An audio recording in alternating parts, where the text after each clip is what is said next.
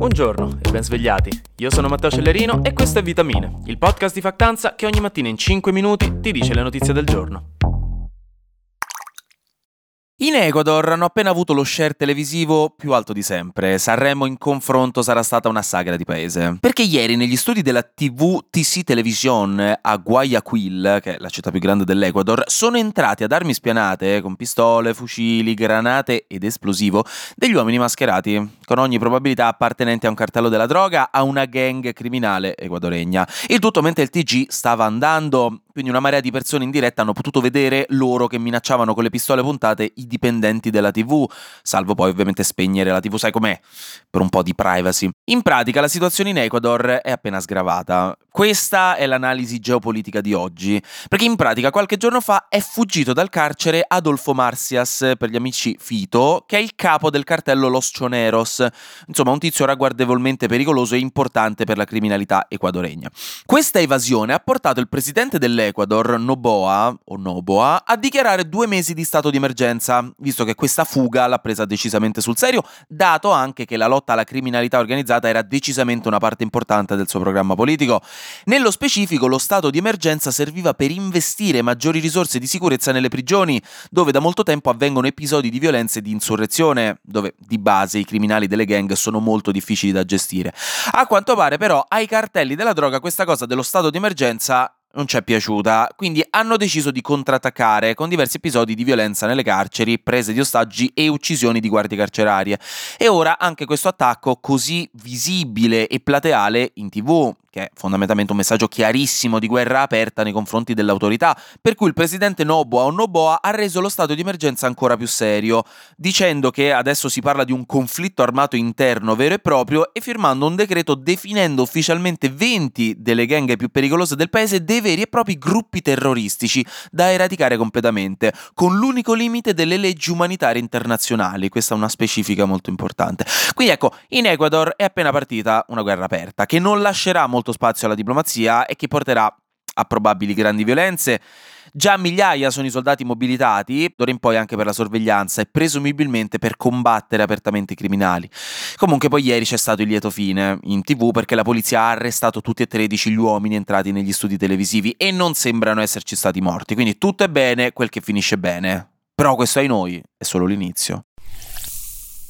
Intanto le ceneri di un'ottantina di persone non è chiaro che fine faranno tra la Terra e la Luna, perché la seconda notizia di oggi è che la missione Peregrine uno, che voleva portare un velivolo spaziale sulla Luna senza equipaggio, o meglio con equipaggio ma morto, in forma di cenere, che non è efficace per le passeggiate lunari, me ne rendo conto, però dà quel non so che di Tim Burton che un po' piace, devo dire. Dicevo, questa missione è stata lanciata lunedì da Cape Canaveral negli Stati Uniti e doveva arrivare sulla Luna per fare degli studi scientifici con macchinari di analisi della NASA, direttamente dalla NASA, che ha iniziato da tempo ad appaltare varie missioni spaziali ad aziende private per moltiplicare gli sforzi. E in questo caso, infatti, la società che ha finanziato la spedizione era la Astrobotic, che per tirare su qualche soldo, perché non costa poco portare la roba sulla Luna, ha anche fornito il servizio di sepoltura sulla Luna, letteralmente, che non è in realtà neanche la prima volta che viene provata, però insomma una cosa a cui i Navajo, che sono un gruppo di nativi americani, si sono fortemente opposti,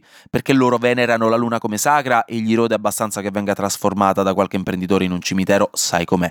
Comunque tutto questo per dire che la navicella dell'Astrobotic a una certa ha detto «Ah, oh, regà, io mo smetto di funzionare, non me ne volete», e quindi ha sviluppato una perdita di carburante che ha reso ufficialmente impossibile, notizia delle ultime ore di ieri, tipo un atterraggio morbido sulla Luna. Ora l'unica cosa che si può fare è cercare di indirizzare la sonda verso la Luna e lontana dalla Terra e vedere cosa succederà, cercando nel frattempo di prendere più dati possibili sulla Luna e sul problema che ha causato l'incidente, questo per migliorare la probabilità di successo delle missioni future, visto anche che la NASA qualche giorno fa ha posticipato al duemilaventisei la missione Artemis tre, quella per portare di nuovo gli astronauti sulla Luna. Quindi insomma stanno in una fase in cui stanno analizzando un po' tutto, però ecco, comunque il succo della cosa divertente è che ottanta persone non sanno che fine faranno le ceneri di nonno. Flash News. In Francia la prima ministra si è dimessa su pressione di Macron e al suo posto è stato nominato sempre da Macron Gabriele Attal, che è il primo ministro più giovane della storia francese, trentaquattro anni, il primo primo ministro apertamente gay della storia francese, nonché definito Baby Macron perché si assomigliano molto lui e Macron da un punto di vista di carattere e da un punto di vista politico, a quanto pare. Quindi grosse novità oltre Alpe, insomma.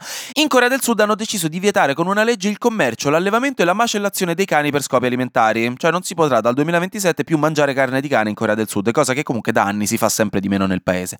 A Taiwan questo sabato ci sono le elezioni per il nuovo presidente, roba grossa, preparatevi, e a quanto pare Lai Ching-te è il candidato favorito di centrosinistra ed è anche molto autonomista, cioè spinge per mantenere l'autonomia di Taiwan dalla Cina, quindi alcuni si aspettano che in caso di una sua elezione la Cina non sarà esattamente felice, contenta, solare e cordiale.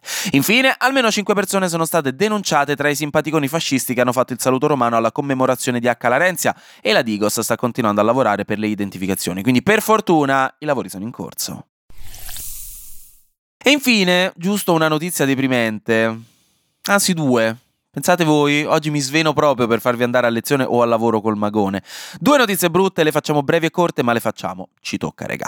Uno, uno studio pubblicato sulla rivista P N A S ha calcolato che il numero di microplastiche e nanoplastiche, queste sono nuove, presenti nelle bottiglie di plastica, quindi nell'acqua commerciale, nelle bottiglie d'acqua di plastica, in questo caso americane, potrebbe essere centinaia di volte più alto di quanto calcolato in precedenza, fino a duecentoquarantamila frammenti, anche più piccoli delle microplastiche, come vi dicevo, le nanoplastiche. Frammenti che dall'acqua poi ovviamente passano dentro di noi, riescono ad arrivare anche nel sangue, quindi insomma una notizia non ottima, anche se tutt'oggi non conosciamo in realtà le conseguenze delle microplastiche dentro di noi. Magari un giorno scopriremo che curano il cancro? Sì, però per ora sembra decisamente improbabile, diciamoci la verità. Due sono state trovate... Due, madonna che, che acuto che ho dato. Due sono, sono state trovate tracce di crema solare nella neve dell'Artico, questo da una ricerca dell'Università Ca' Foscari di Venezia. Non mi chiedete come hanno fatto da, da Venezia, perché da Venezia sono arrivati nell'Artico, l'hanno fatto, bravi comunque, però eh, insomma hanno trovato la crema solare nel ghiaccio. La crema solare fa bene alla nostra pelle, ma non fa molto bene a molta fauna e flora marina, quindi anche questo non esattamente il top. Scusatemi. Anche oggi grazie per aver ascoltato Vitamine, noi ci sentiamo domani perché sarà successo di sicuro qualcosa di nuovo e io avrò ancora qualcos'altro da dirvi. Buona giornata e buon mercoledì.